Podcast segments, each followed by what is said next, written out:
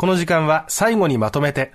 今日は東日本大震災の被災地で取材を続けている TBS ラジオの崎山俊也記者に被災地の現状などを現地から伝えてもらいます。崎山さんおはようございます。はい、おはようございます。崎山さんは今どちらにいますか？はい、えー、っと、あの、私は今、あの、震災で、まあ、事故を起こしました、福島第一原発からですね、10キロほど、えー、福島県富岡町の中心部、はい、中央商店街というところにいます。はい。まあ、あの、震災前はメインストリート、町のメインストリートだったところで、えー、もう江戸時代から街道沿いの宿場町として栄えていた、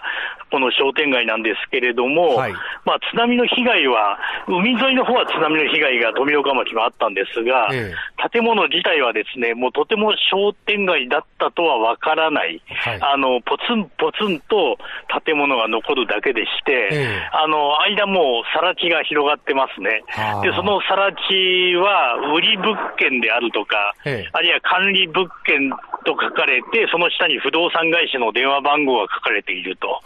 い。う状況で、あの、もうかつての賑わいは残念ながらない。あの再開している商店もですね、はい、わずかしかないんですね。はい。あの、富岡町という場所についてなんですけど、はい、先ほど原発事故の話がありました。はい、町民の方は今、避難している方、あるいはその避難指示が解除になって以降ですね、あの、どういう状況になっているんでしょうか？はい、あの、ここはまあ20キロ圏内ということで、はい、あの、一時は全住民が避難したわけですね。はい、そして2017年にですね、えー、まあ面積のまあ8割方は解除されました。はい、で、それから6年ほど経っていますけれども、はい、あの、住民のとして登録している人は1万2000人います。えー、そのうち実際に居住している人口は2000人。つまり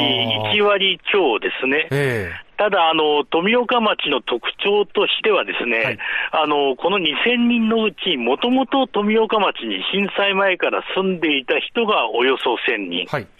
つまり残りの1000人は、はい、例えばここ、福島第二原発もありますので、え第一原発、第二原発の廃炉のあの直接の作業であるとか、はい、あるいはその廃炉のための研究に携わる人、あ。るいは、まあ、いろんな復興の事業でありますね、このあたりもショッピングモールであるとか、新しい病院、あるいは復興住宅とか、まあ、立ち立っているんですけれども、えそういったその復興のさまざまな事業に携わる人が残り1000人、というか、やや上回っている、つまり昔からの住民よりも、いやあの新しい住民の方が上回っているという状況にありまして、はい、実はその昔からある建物はですね、このさっき言ったように更地になってるこの商店街も商店街だったとはわからないような感じになってるんですが、はい、ちょっと離れると新しいアパートがたくさん建ってるんですね。はい、ただほとんどが単身者用、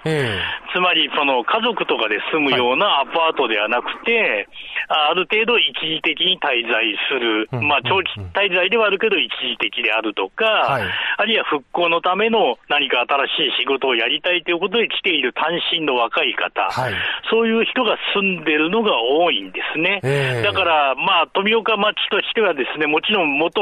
住んでた人にも帰ってきてほしいということで整備を続けているんですけれども、はい、現実には今、新しい人が、もうこれまで住んでいた人を超える形で、この町内には居住しているということです。はい、ただ、新しいその生活を始めている方々が、はい、今後、永続的にその町、地域に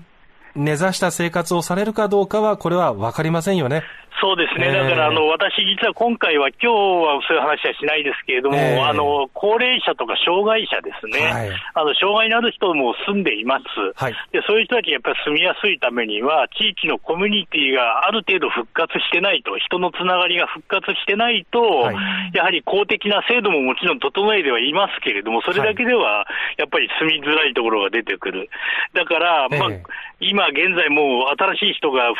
これまで住んでた人を上回る状況っていうのはやむを得ないとして、はい、そこにそういった人のつながりとか、コミュニティが生まれるかどうかですよね。はい、やっぱりその被災地の課題ってこれ、ひとまとめに言えないところがあって、あの、はい、崎山さんが今取材しているその富岡町の現状の課題という点、最後伺いたいんですが。はい。そうですね、はい、だからあの今言ったようにまさにつながりをどう保つか、その一つとして、はい、例えば私が今いる商店街のちょうど前には、ええ、実は昭和10年に建った赤レンガ造りのあの衣料品店の建物だった建物がありまして、はい、あのまあ、モルタルを塗って、今、モダンなデザインになってるんですけれども、え、例えばこういうところを交流拠点にするとかですね、あるいは富岡のアーカイブミュージアムという、まあ、博物資料館があるんですけれども、ここもほとんどはその街の日常の暮らし、何があったのか、はい、家族の記念写真であるとか、小学生のランドセルであるとか、えー、街中に貼ってあった祭りのポスターであるとか、はい、原発機構で失われた日常のもの、普通の生活を示すものを資料として残していこうということをやってるんですね。はい、だからそういう、あの、それまであったものをきちんと引き継ぐことでなんとかつながりを保っていこう。それが、まあ、富岡町としてはそれが一番の課題である、課題というか、まあ、これがやっていきたいことであると思ってるということですね。はい。はい。え崎山さん、ありがとうございました。はい、ありがとうございました。この後も気をつけて取材を続けてください。はいえ今日は東日本大震災の被災地の現状な現状などについて TBS ラジオの崎山俊也記者に報告してもらいました。